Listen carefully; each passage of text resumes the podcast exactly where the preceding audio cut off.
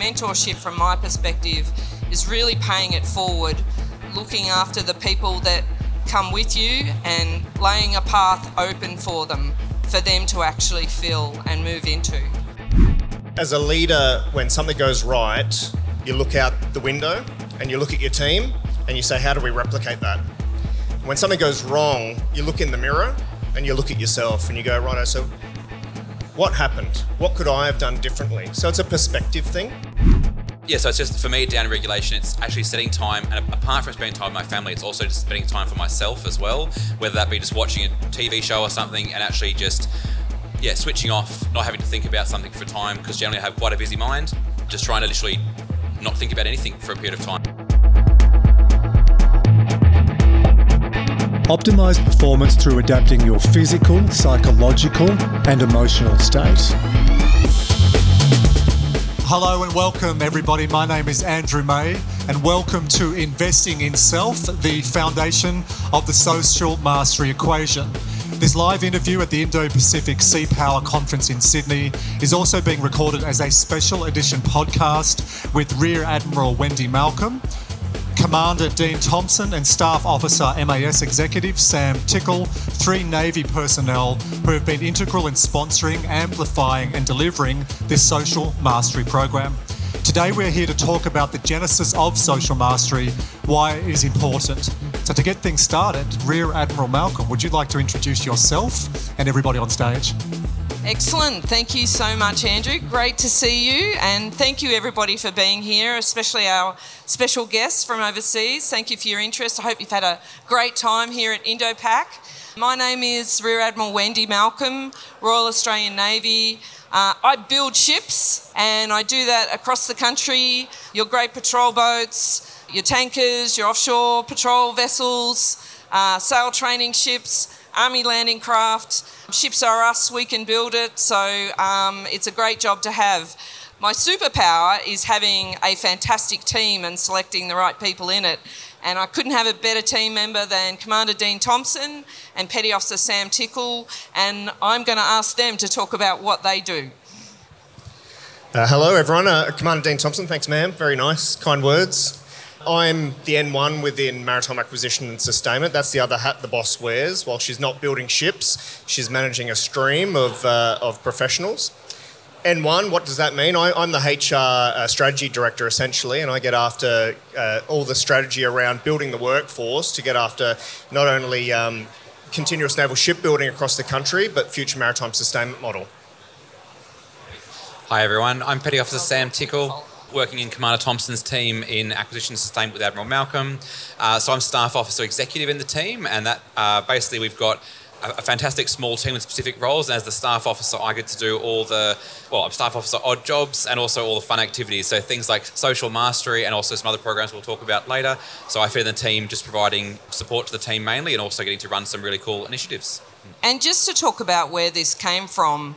When we we're in the middle of COVID, I said to Dean, hey, how are we going to invest back into our people? They're doing it really tough. How do we help them? How do we help them invest them in themselves? And um, he's just gone off and done that and then brought some great people in. So that's back to you, I think, Andrew. I thought you were going to say brought the guy in with the shiny head. What's a, what a nice segue. Uh, I am non-defence. For those people who are non-defence, I'll do a little bit of interpretation because one of my learnings was there are a lot of acronyms. There is a lot of domain-specific. I can see a few people nodding up the front. So when we talk about mastery, there's three types of mastery. Technical mastery is how you do your job. Domain mastery is doing your job in a specific environment, specific to Navy, that would be maritime. And then, Sam, the updated definition of social mastery is the development of high performing individuals and teams. So, within social mastery, the original framework looked at Daniel Goleman's emotional intelligence, and there's four frameworks to that. They are self awareness, self management, social awareness, and relationship management. So, with my business StriveStronger, it's been a wonderful opportunity to partner with you. I'll call you by your first name. I was going to go Commander Thompson. I'll, I'll drop the shoulders and relax a little bit. Dean, I can remember when you first introduced myself and the team to defence. And before we talk about the origins of the program, you might want to go back to that day. We're in the ADFA hall in Canberra. And I think before the program, or maybe 10 minutes into the program, you were thinking about checking out seek.com. Do you want to pick up the story?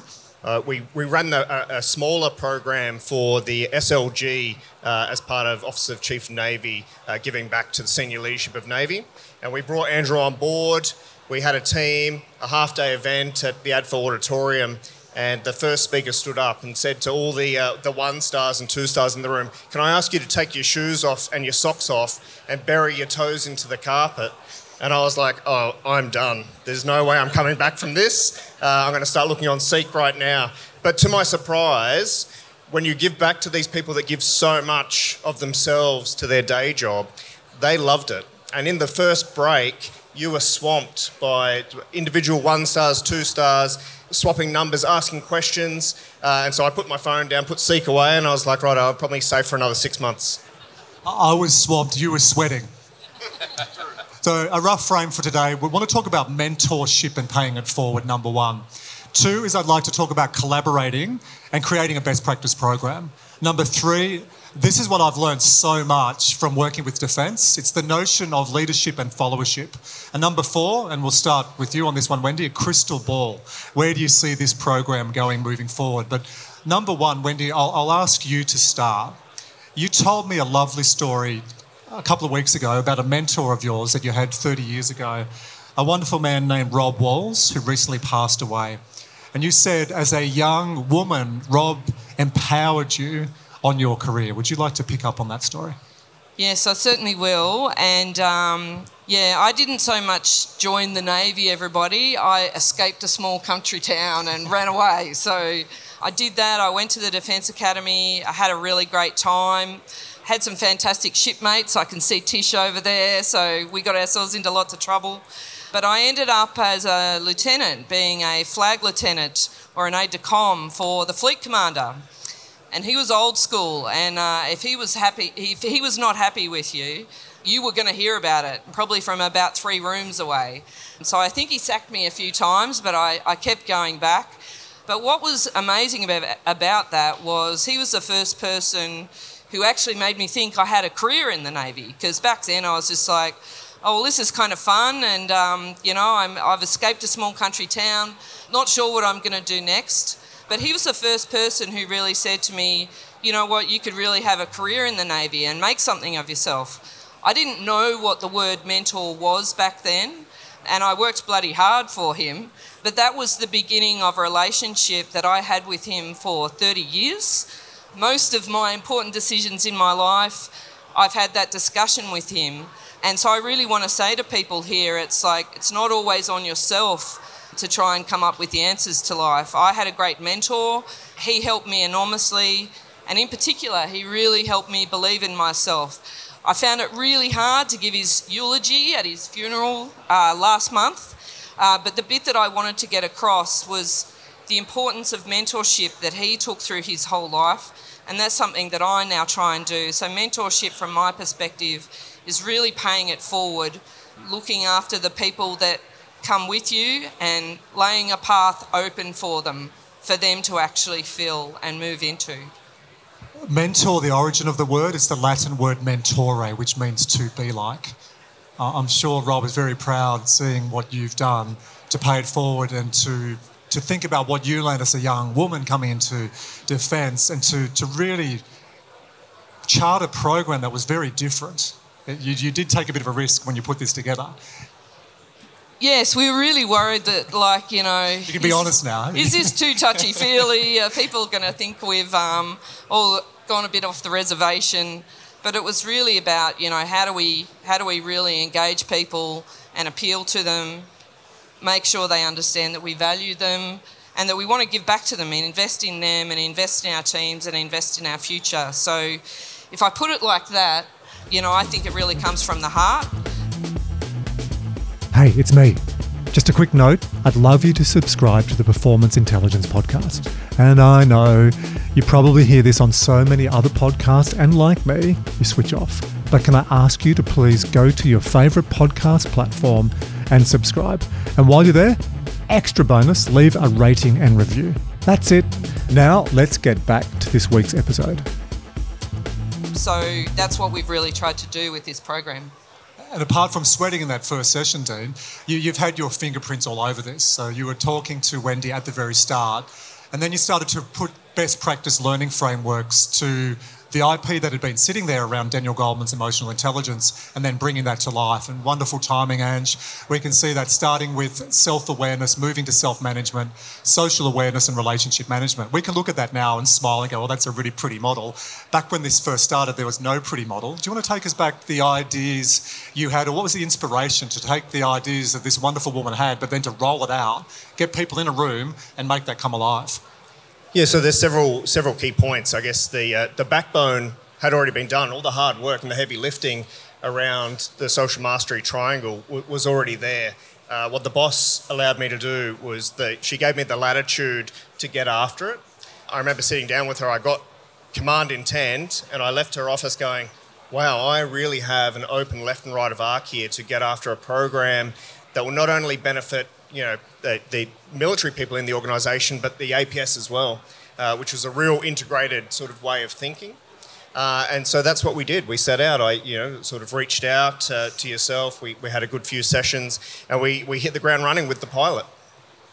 And Sam, then you got involved. We love working with you, Sam. You're you're so neat. You're so professional. You, did everything you deliver beautifully.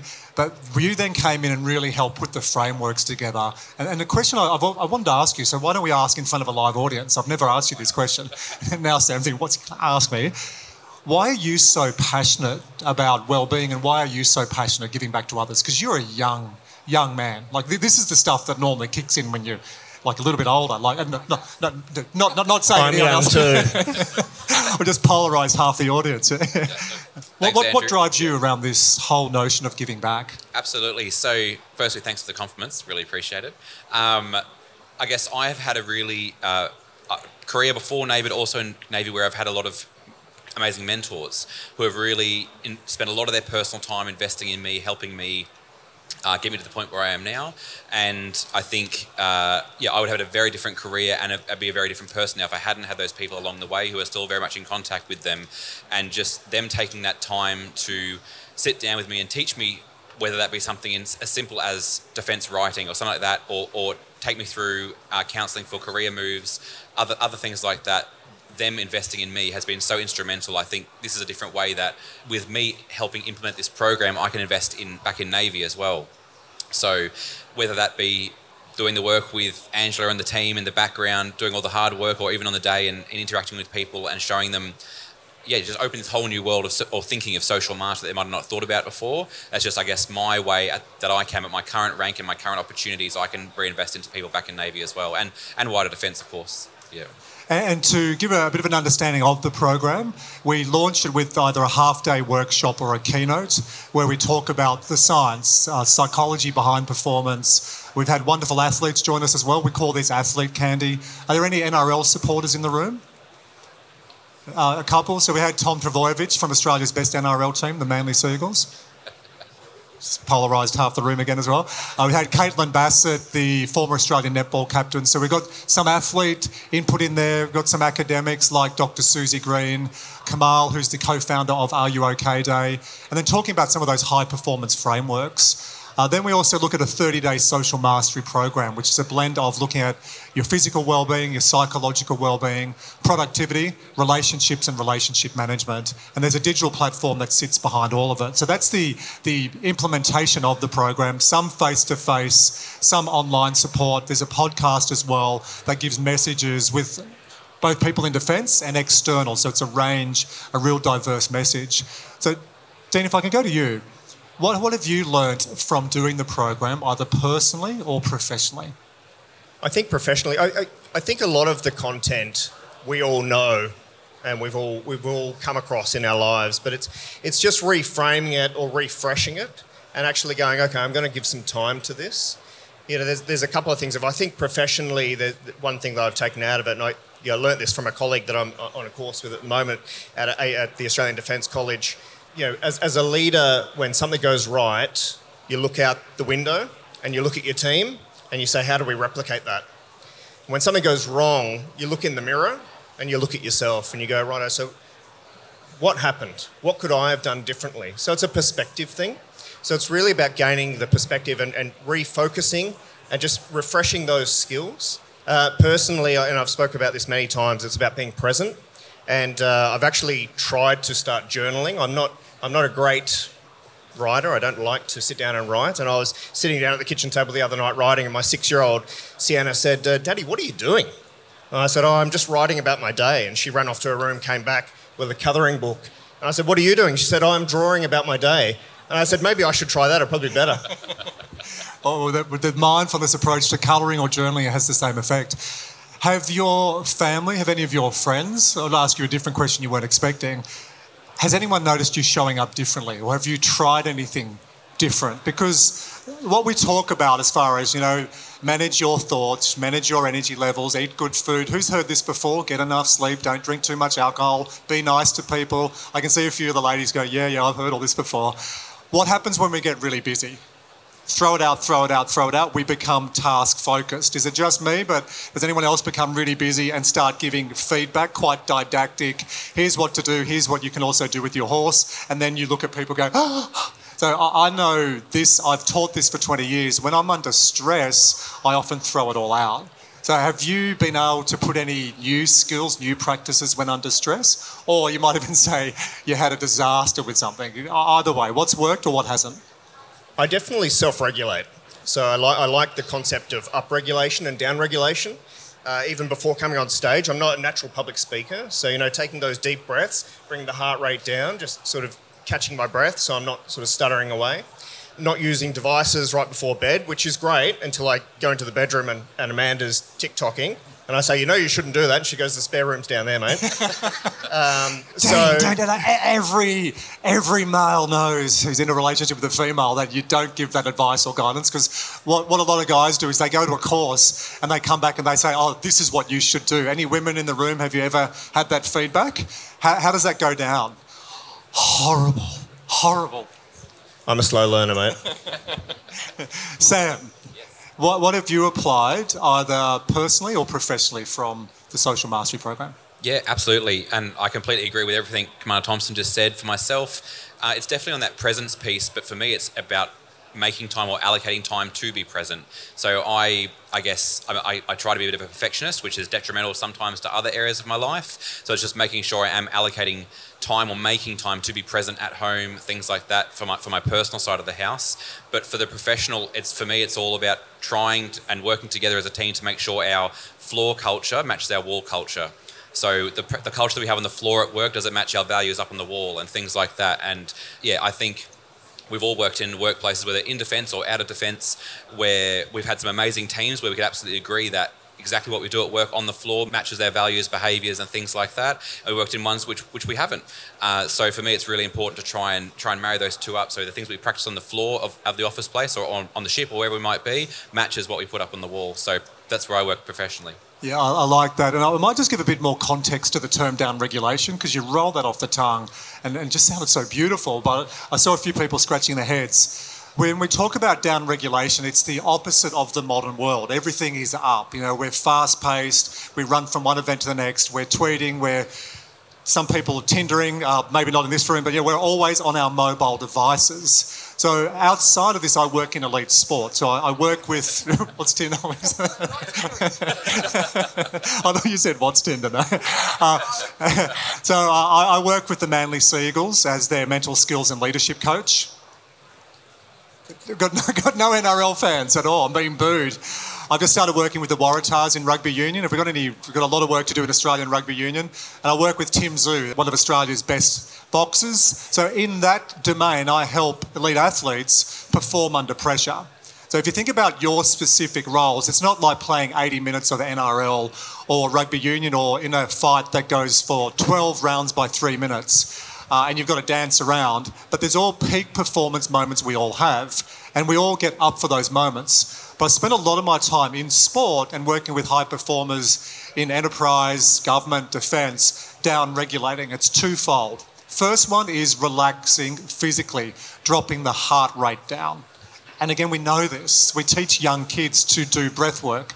Now, I'm teaching my three year old daughter to be calm, and she'll take a big breath in and then to try and stop her from, you know, fishtailing on emotions. So that's the first part of down regulation. It's how do you relax your body by dropping the heart rate. The second part is what we call psychological detachment. And, and, and on science level, at the moment, we would hope everyone, your brain waves are in beta. You're listening, you might be learning, but you're engaging. You may even be arguing a little bit or, or challenging what we're doing. And if you are, great, whack it on the QR code. We've got some question time coming up. We want to have some nice, healthy, robust conflict. Well, you three do. I'm dancing out of that one. Uh, but our, our brains, our, our brains operate in this mode of beta. That's what we're all employed to do.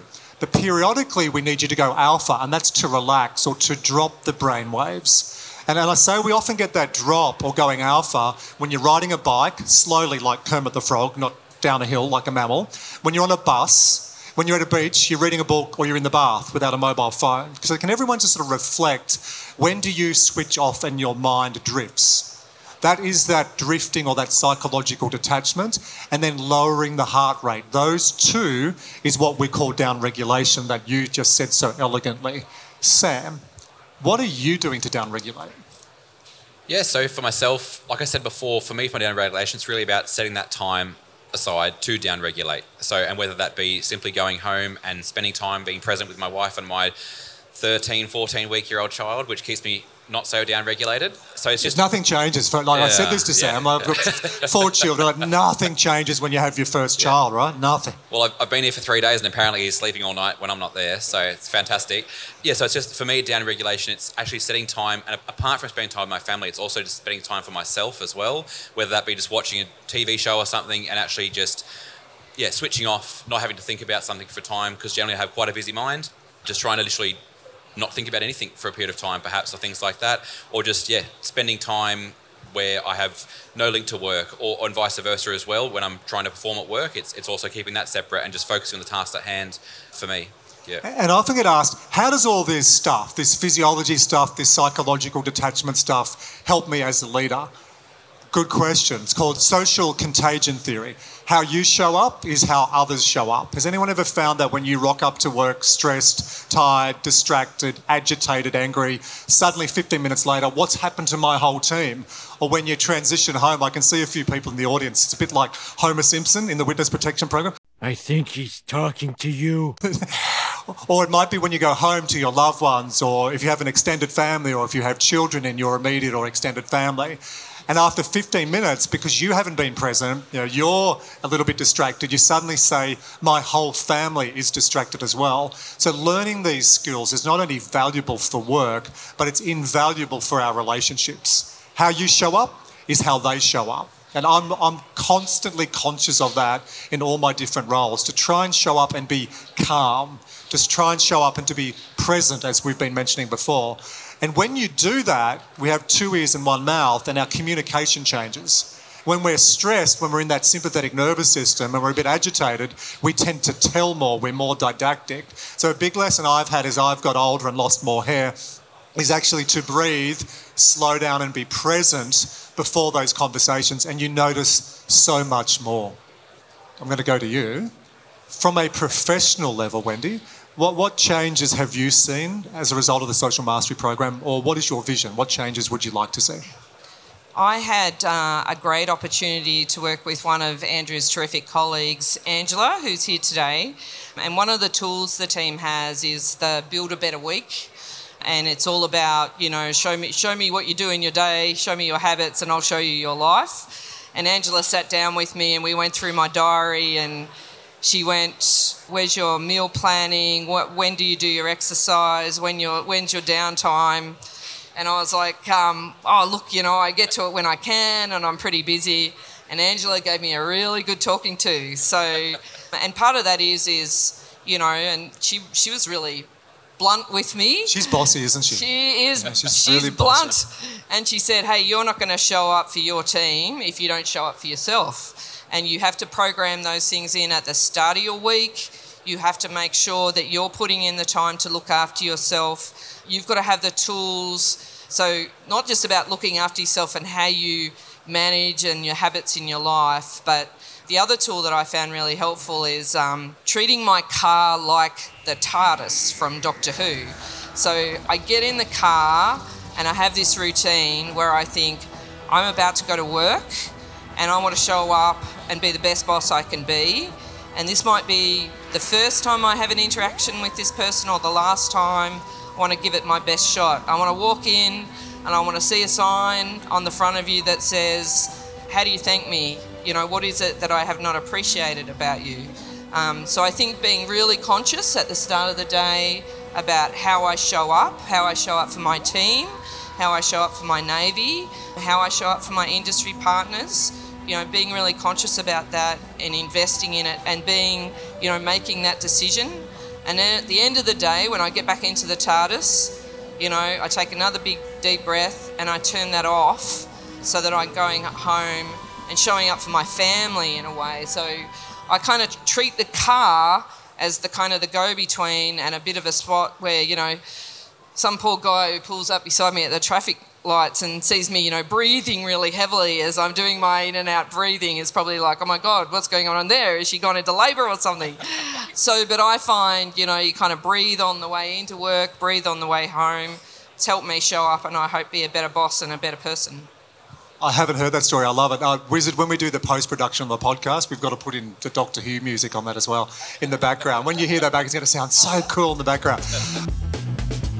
Are you planning an upcoming conference or company offsite? For the past 15 years, I've averaged speaking at over 50 events each year, and I still love presenting at conferences as much as I did when I first started. To explore the different presentations I offer on a range of topics and themes, including physical and psychological well-being, becoming burnout proof, connection and belonging. That's a new area I'm, I'm really enjoying presenting on neuroscience and behaviour change, mental skills, and leadership and culture. Or if you'd like to understand our fully integrated conference experience with pre event diagnostics, activities throughout the agenda, including a morning wake up, energy breaks, team building activities, and digital resources to embed learning. To find out more information and to download a brochure, go to andrewmay.com slash keynotes. Uh, just notice for everyone standing, there are a couple of seats, so we've still got another half hour to go. So if you'd like to come up, the seats up the front are especially extra comfortable. Extra comfortable. They, they got little coolants for your cheeks. So if you'd like, did that sound as bad as it uh, felt delivering? as, I say that, one person has left. Too cool on the cheeks. So he's giving me a nod. So if you would like to, uh, more than welcome, come and sit up the front as well. Dean, we said part three today is we're going to be talking about the difference between followership and leadership. I, I, must admit, when you first introduced me to this term about 18 months ago, I went, tell me more. Because coming from a corporate background, a sporting background, we talk a lot about she's a wonderful leader, he's a leader, and, and there were some followers. And, and followers didn't have the same resonance as when you explained it. Now, can I tell you, I've actually adapted this term. I do quote you a lot. And we're using this in some of my sporting teams, and the players relate with it beautifully. So I just want to say thank you because I'm using this and I am honouring you in it. But it's totally changed the way I look at leadership as this command control. So talk to me about followership versus leadership. Your followership and leadership. I mean, is not foreign to probably anyone in the in the crowd here. It's it's really common in, in Navy. And so I thought you were going to ask me for a commission first of all. Later. Trademark. Yeah. I can um, see his um, brain ticking over. The. Uh, the interesting thing about followership and leadership is you have on the stage a, a member of the senior leadership group, middle management, and, and, a senior manager, and we are all followers. We are all followers, and that's really important to understand. Uh, followership is the foundation of leadership. You know, leadership only happens when followers have a choice whether they want to follow or not. Uh, otherwise, it's management. Now, that's a, a, strange thing to say in a military context because we have we have rank. But you know, true leadership is when you inspire your team to come with you on the journey. So I, I, spoke about it in our last podcast, but we do bridge resource management in, in the Navy, where anyone on the bridge, regardless of their rank, and I should say on, in the ship writ large, uh, can raise a concern and be heard.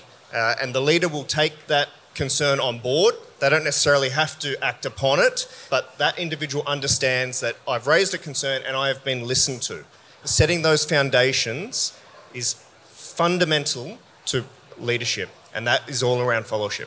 You've told me a couple of other stories, uh, some really good stories. And the one that I want to talk about is leadership is love. Because when you, when you said that, I, again, I didn't expect that. to come from defence. I think uh, coming from non-defence, I, I, had this view that defence is very rigid and structured and like yes sir, yes ma'am, and it's not. Like it's changing, and you've, you've said this before in presentations that while you've changed, defence has changed a lot. So th- th- those two themes, how defence has changed, and also that notion of leadership is love. And I'm using that in my, my work as well. So I just think I'm quoting you on, on all the words. It's adapting and honouring, yes. Paying it forward. Yeah, thank you, Sam. I guess the first thing, uh, Navy and defence has changed a lot. I mean, I joined in '97 as a 17-year-old, wet behind the ears. My first day, I put my hand up, and the, you know, the PO said, "Yep, what's your question?" And I said, "What's RAN stand for?" and I got kicked out of the room, and I had to work it out on my own. So you know, things have changed a lot, and and things have to change, and change is good.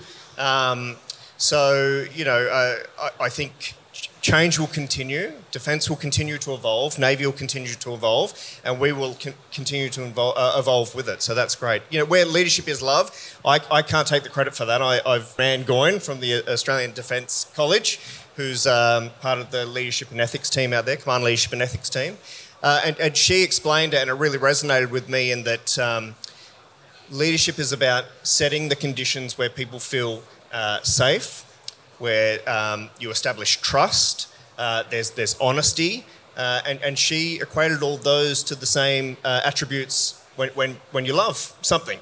Um, so, you know, when you're in a leadership position and you are responsible for individuals in your care, then that is, that is a position of, of love. And it, it does sound a bit strange and it takes you, you know, get your cogs around it, but uh, it really resonated with me and that's why I shared it with you and I'm happy to propagate it out and I, I continue to thank Anne for it.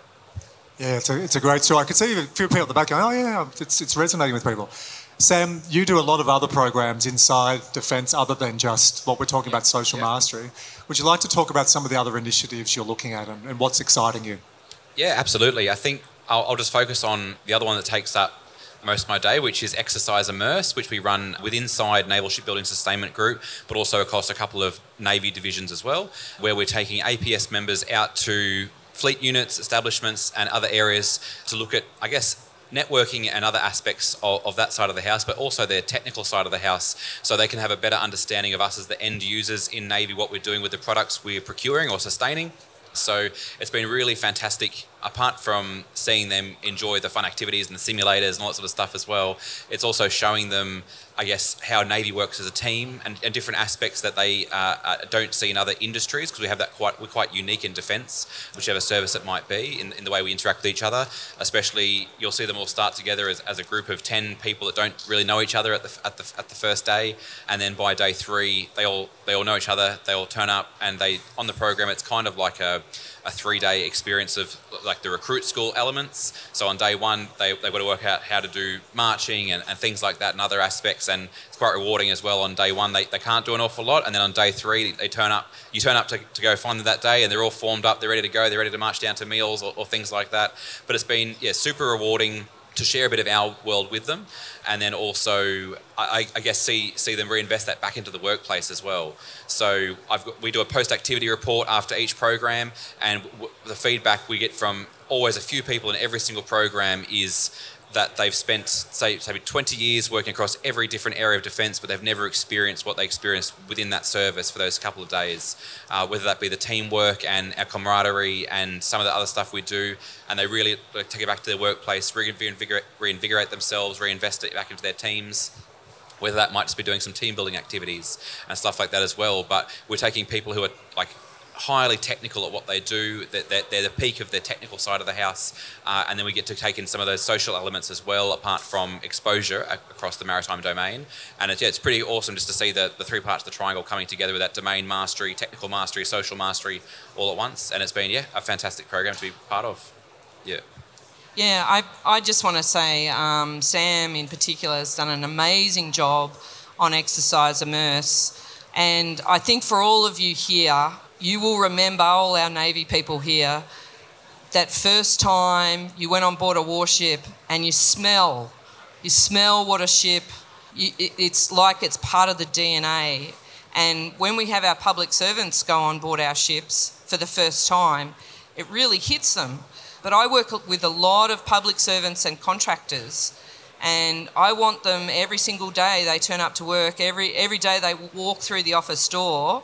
I want them to know they're making a promise to our men and women in the Navy that the job they do, whether it be administration, uh, naval architecture, operations planning, they're making a promise to the men and women of our Navy that when you go into harm's way, they've got your back. They're part of what Australia is about, what our Navy's about. So that's why, you know, many of our public servants have never had this opportunity to go out and understand that. It makes a big difference to them. We want them to feel part of that mission. We want them to feel part of those values. Um, and Sam's done a fantastic job. Um, he's got a lineup for the next year, I think, for people who want to go on the course because it really matters and it makes a difference. Let's shift to crystal ball. Uh, and Wendy, I'll start with you. If we can have the imaginary crystal ball in front of us on, on two levels. One, what, what is your vision for social mastery? What does it look like? And two, for you, what does it look like a few years down the track? What are you excited about personally? Well, I think it's about giving people permission to be their best, to stand up, really give everything they do the very best at work, at home, and to know that we're just as invested in their lives, but we want them to invest in their own lives so that, you know, what would be wonderful if every person in the Navy felt like there was nothing else that we could do to show the promise, the investment, the love, the commitment, and that they take that with them in their lives every single day. Now, that, that's kind of the vision, um, and I know that's a bit airy fairy, but I think we've got to show up and, and really show our people a vision and that they're valued and that we want them. We want to keep them forever. We want you all to bring your children and join the Navy. So, you know. My son's keen. I, sir, you've, you've done a great job on me. The, some of the replica boats is in his room, and he told one of his friends recently, oh, I'm going to join the Navy when I grow up. I said the defence industry team was saying to me, um, you know, what, what do you think we can do more to get people to join the Navy? You know, how can we help? And I said, I've got a good idea for next the next Indo-Pac. When you register, you've got to sign up your firstborn to join the Navy. Otherwise, you can't come. Now, I think we've got to start thinking outside the box here. You know, you she's know? not joking as well.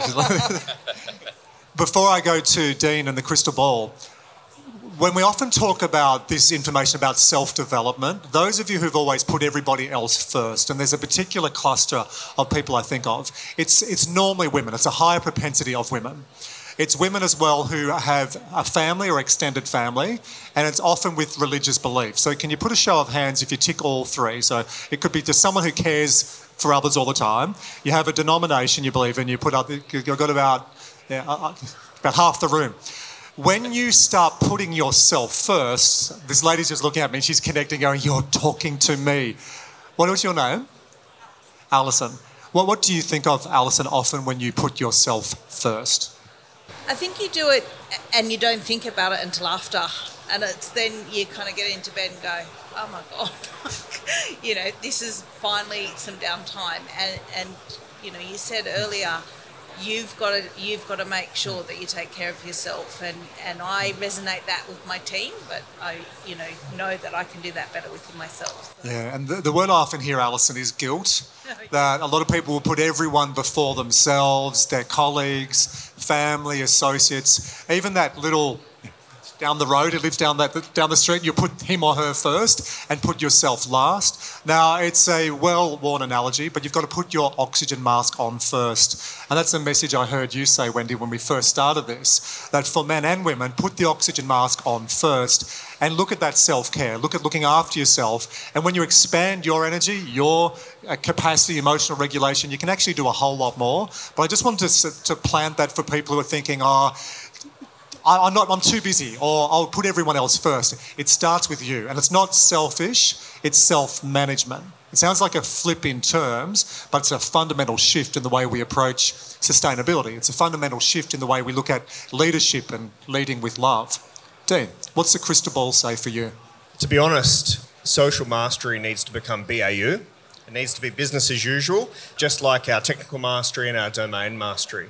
I believe we're on the journey and we're going to get there.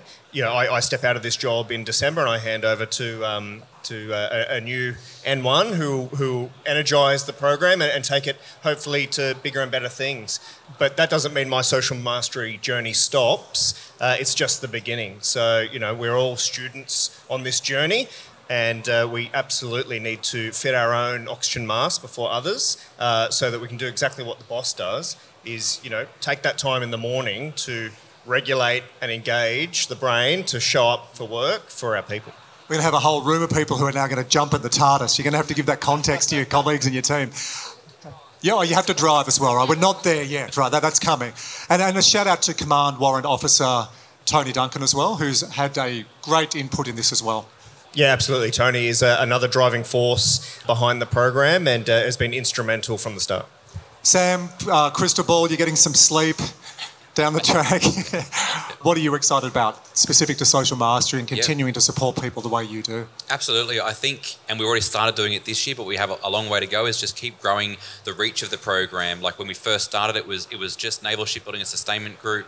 Now we've been given this amazing platform where we can still deliver all the products for naval shipbuilding and sustainment group, but also wider defence through our venues at ADFA and things like that. So I just yeah, I'm really focused now on growing it as much as we can, giving it the biggest reach we can. It's, it's always fantastic. We do the ones at ADFA, and you look into the audience, and we have a sea of white, blue, green, APS, everyone all together. I, That- yeah. That that audience did two things to me. It energized me and it made me feel old. It was it was like it was like looking at like just young hybrid young men, Yeah. like all just so fit. I, I felt I said to Dan, I felt old. Yeah. Every year of my forty odd years. But I think, yeah, just, just keeping to grow that reach and growing the awareness of social mastery. I think what we did at ADFA a few weeks ago was amazing, be able to expose people at such an early instrumental part of their career to even just the concept of social mastery so they can continue to grow on that journey, uh, whether it be through our program or other resources in single services. I think that's, that's definitely my focus is just getting as many people on the program, whether it be for development or awareness or whatever aspect they might focus on uh, for themselves. It'll,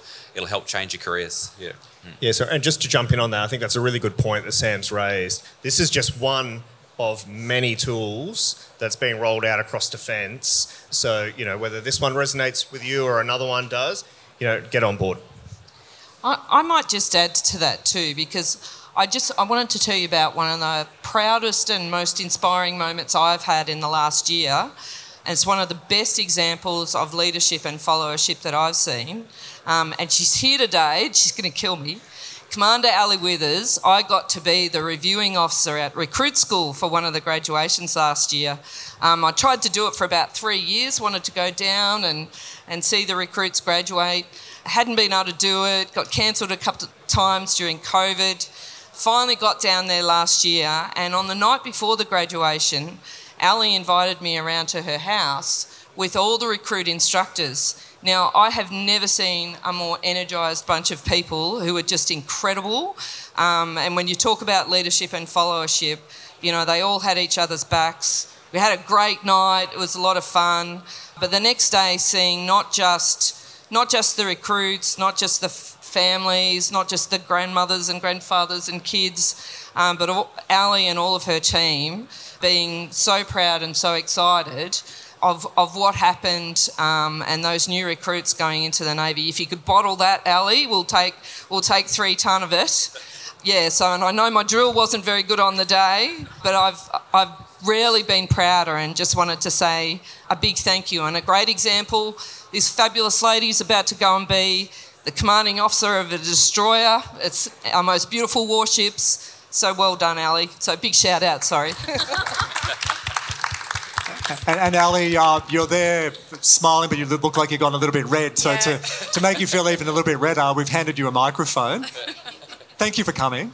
Thank you for having me, and thank you so much for that, ma'am. It's um, it, thank you for being such an amazing cheerleader of mine. You know, um, the job down at Recruit School is definitely the most rewarding thing I've ever done with the team that I have down there, but also the toughest thing to do when you're when you're dealing with human change in such a rapid way as we are with with new recruits, um, and sometimes feels like a thankless job. But but as you said, you got to see that experience of watching those recruits graduate and the pride in in my staff for, for what they've done to get um, our recruits over the line is is something that I will be thankful for the Navy giving me that opportunity every day. Ali, there's a German word called Schadenfreude. or Schadenfreude, which is pleasure through other people's misery. Yeah. Now, this has got nothing to do with you. Let me finish, okay? There's another German word that we don't hear anywhere near, near enough of. It's Mitfreud, pleasure through other people's success. Mm. A beautiful example for both of you. You elevating Ali, Ali then yeah, begrudgingly taking the microphone, but but shining because it makes you feel so good giving back. So wonderful example of Mitfreud, pleasure through other people's success, or elevating others and helping other people rise up. So we got a gift for you. I did uh, bring a few books, or we got a few packs, so you can choose what you'd like at the end. So come and see us after. Thanks. I'm conscious on time. One of the big things I've been influenced working in your domain is we start and finish on time. I've got a lot of people nodding. But Dean, we'll start with you and we'll work across the, the front of the room. Your lasting thought, last impression before we wrap this up today. What's your last message you'd like to give to the crowd? Social mastery is a personal journey. And it's interesting, if I tie back into that last question about the spectrum, it's very easy for us to measure technical mastery and even domain mastery because we have certain gates we need to step through. Uh, social mastery is a personal journey, so don't give up on it. Uh, you have to start somewhere, uh, and anything is better than nothing. So, whether you can give it five minutes a week, 30 minutes a week, or an hour a week uh, or more, please do so and invest in yourself first because the investment in yourself will be investment in your team. For me, I guess for this, it it, it will be. You, you may see emails come through your inbox at some point in time, adverts for events that add for things for the program just give it a crack. Like sign up if you want to come to a masterclass or, or you do the four week program. Uh, it's an hour a week. You can do it whenever you'd like. If you can't meet the actual time constraints of the program, just be open to giving it a go. Even just come along to one of the one hour sessions of the whole four four week program. I think I bumped into an old army colleague, which I haven't seen for quite some time now, uh, working a, in a senior leadership capacity, who came along recently to one of our masterclasses at ADFA, and she came along. She thought, "Oh, I'll set a good example for the team. Um, I should go along. I'm a, I'm a leader." I think I'm pretty good at social mastery, but I'll, I'll bring the team along.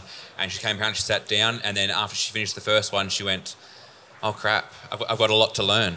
Uh, and then she came back to the next one and really enjoyed it. So I think no matter what level we're at, no matter how good we think we are, uh, we've always got room for improvement, especially apart from obviously the, merit, the domain mastery, the technical mastery. I think we've, we've all got miles to go in the social mastery aspect as well. No matter how, how far we are on, it, on that journey, we're, we're never going to reach the end. So if you just be open to change, whether that be the Navy quarter culture programs, anything at all you might see, just be open to change and, and go along and, and have a listen.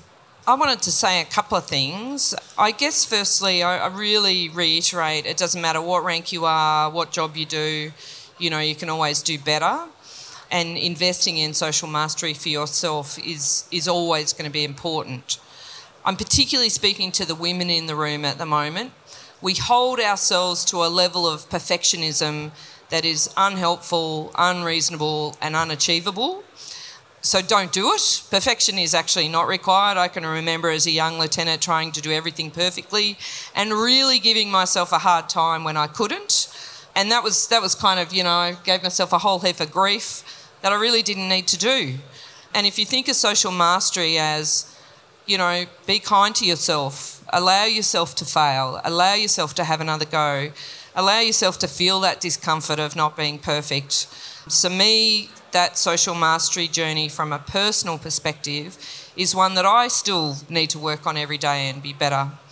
I think as a leader, the, the point about social mastery is I basically said to these guys, I think we need to do something but for God's sake, can you please help figure out what it's going to do? And you know what? They went off and, and found the right way to approach this and have done a really great job at trying to introduce social mastery into our workplace um, and across the Defence Force. So I feel real pride as a leader that my team have thrown themselves into this. And there were some people who were a bit sceptical and went, you know, we don't think that's worth funding or worth giving your time to, and we had to fight for it, which I was prepared to do, and I was prepared to give it a go.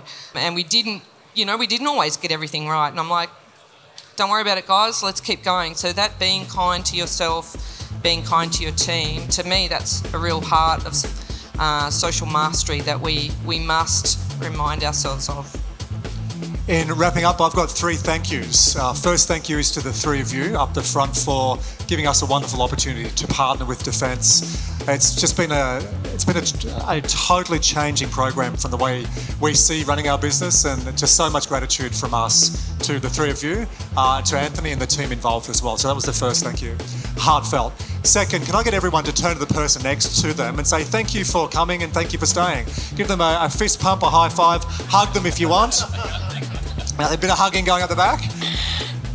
Okay, stop hugging gents up the back. Come on, I want to see hugs. There were there were a few hugs up the back. We're hugging. And the most important thank you, and can we do this with our feet and our hands? Can you join me in a very, very loud, rambunctious set of applause and stomping for these three people on stage Commander Thompson, Petty Officer Tickle, and Rear Admiral Malcolm for not just giving us their time today, but for being so authentic and for being so caring in their messages today. Thank you very, very much.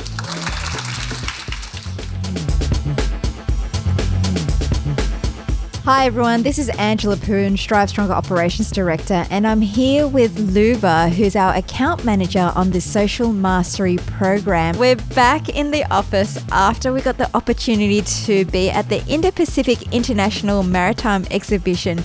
Luba, we got to see some pretty big ships at this conference. yes, it was truly one of a kind special edition podcast, which I hope all the listeners will enjoy.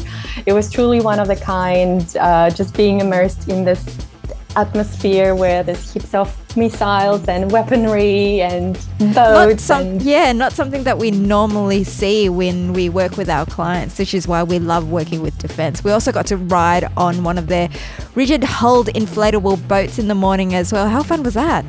Oh, it was absolutely, oh, it was awesome. Lighting like a butter.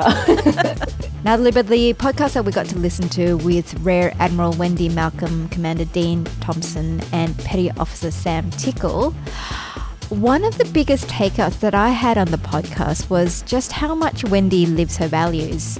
She spoke about mentorship and paying it forward and a big thing that came across is how much she supports others because of all the support that's been given to her throughout her career. And instead of talking about herself in the podcast, she goes and starts elevating and recognizing the work of others in her team through Dean, through Sam, through Anthony, and also bringing in Commander Ali, uh, thanking her for the work that she's done in recruit school. And I think that's such a clear demonstration of authentic leadership, recognizing and valuing the work that others have done and giving them credit for it, but not just in a tokenistic way. You can tell she really appreciates her team. I couldn't agree more. She's such an inspiration, and the way she lives her values and walks the talk is absolutely admirable. And just to add to this, that makes a very significant impact on the culture that they have. Even though we, we did record our podcast in the midst of all the technical equipment, our podcast was devoted to the social mastery and the people, so the people behind Navy, which is uh, again truly inspiring that that is the world is changing and Navy is changing with them by placing a big focus on people and investing back in them seeing making them feel valued and loved which is something that we love to see and we love that we get to help with promoting social mastery across the cohort. The other reflection that i had was when wendy spoke about the exercise immerse program. Uh, that's the one that sam does with the aps staff and now, there's no better person to run an exercise immerse program, Luba, and we know that because Sam has so much attention to detail, and he's one of the biggest reasons why we love working with defense. We really do. yeah. So when Wendy said that she works with a lot of the public servants and the contractors, and the reasons why they run exercise immerse is because, and I'm going to paraphrase from Wendy. I want them to know they're making a promise to our men and women in the Navy, no matter what job they do, that when these men and women go into harm's way, they've got our back. And Luba, I don't know about you, but that gave me goosebumps when I heard that at how it's so important to think about the bigger picture in whatever it is that you're doing and how purpose driven the work in defense really is. And also and how, how important every single person's role in defense really is it also made me realize one thing it made me realize why Wendy made Andrew, Dino, and I do the HUET earlier this year. so that we could better understand and recognize, even though it's just a small, teeny tiny fraction of the stress and the pressure that they undergo, um, that our One Defense team undergo, but it's so that we could bring about a better social mastery program for them. I think, and you're definitely downplaying the, the amount of stress that you guys went under. I did saw the videos, but I do understand what you what you mean. Uh, the other point that I loved and thought it was a good takeaway was from Dean when he spoke about leadership. And I will also quote him when he said, when something goes right, you look at the window and your team and think how you can replicate that. Whereas when something goes wrong, you look in the mirror and try to reflect on what happened, which is, I I believe, is a very rare example of true and inspiring leadership when a lot of times it, it comes to the blaming culture and we try to find a scapegoat and see who stuffed up. Whereas it takes a true leader to admit the mistakes, look at yourself, and see what can be improved and just move on. Beautiful message. Absolutely. I do think that uh, given the caliber of the people that we work with, we're very lucky to be learning from the people like Dean, like Sam, like Wendy. So I feel very privileged for us to be working with One Defense, even though our program is designed to give those social mastery skills to the people that work on this program. Uh, I am myself am actually learning in return as well. Yes, I agree, Ange. It's absolute pleasure working with them. Thanks, Luba, for those reflections. And thank you for joining us today in the podcasting studio because this is your debut into the podcasting world. You're the one that does all the research behind the scenes, and there's a lot that goes into each one and every one of these podcasts. So I'm going to take the lead in Wendy's book. And thank you, Luba for everything that you've done with such positivity, with so much commitment for the Social Mastery Program and everything that you do for StriveStronger. So I wanted to say thank you to you. Oh, thank you, Ange. It's such pleasure working with you all. And I hope you guys enjoyed the podcast. Yes, thank you to everybody that's listened to this episode. We hope you enjoyed this special live edition at the Indo Pacific International Maritime Exhibition.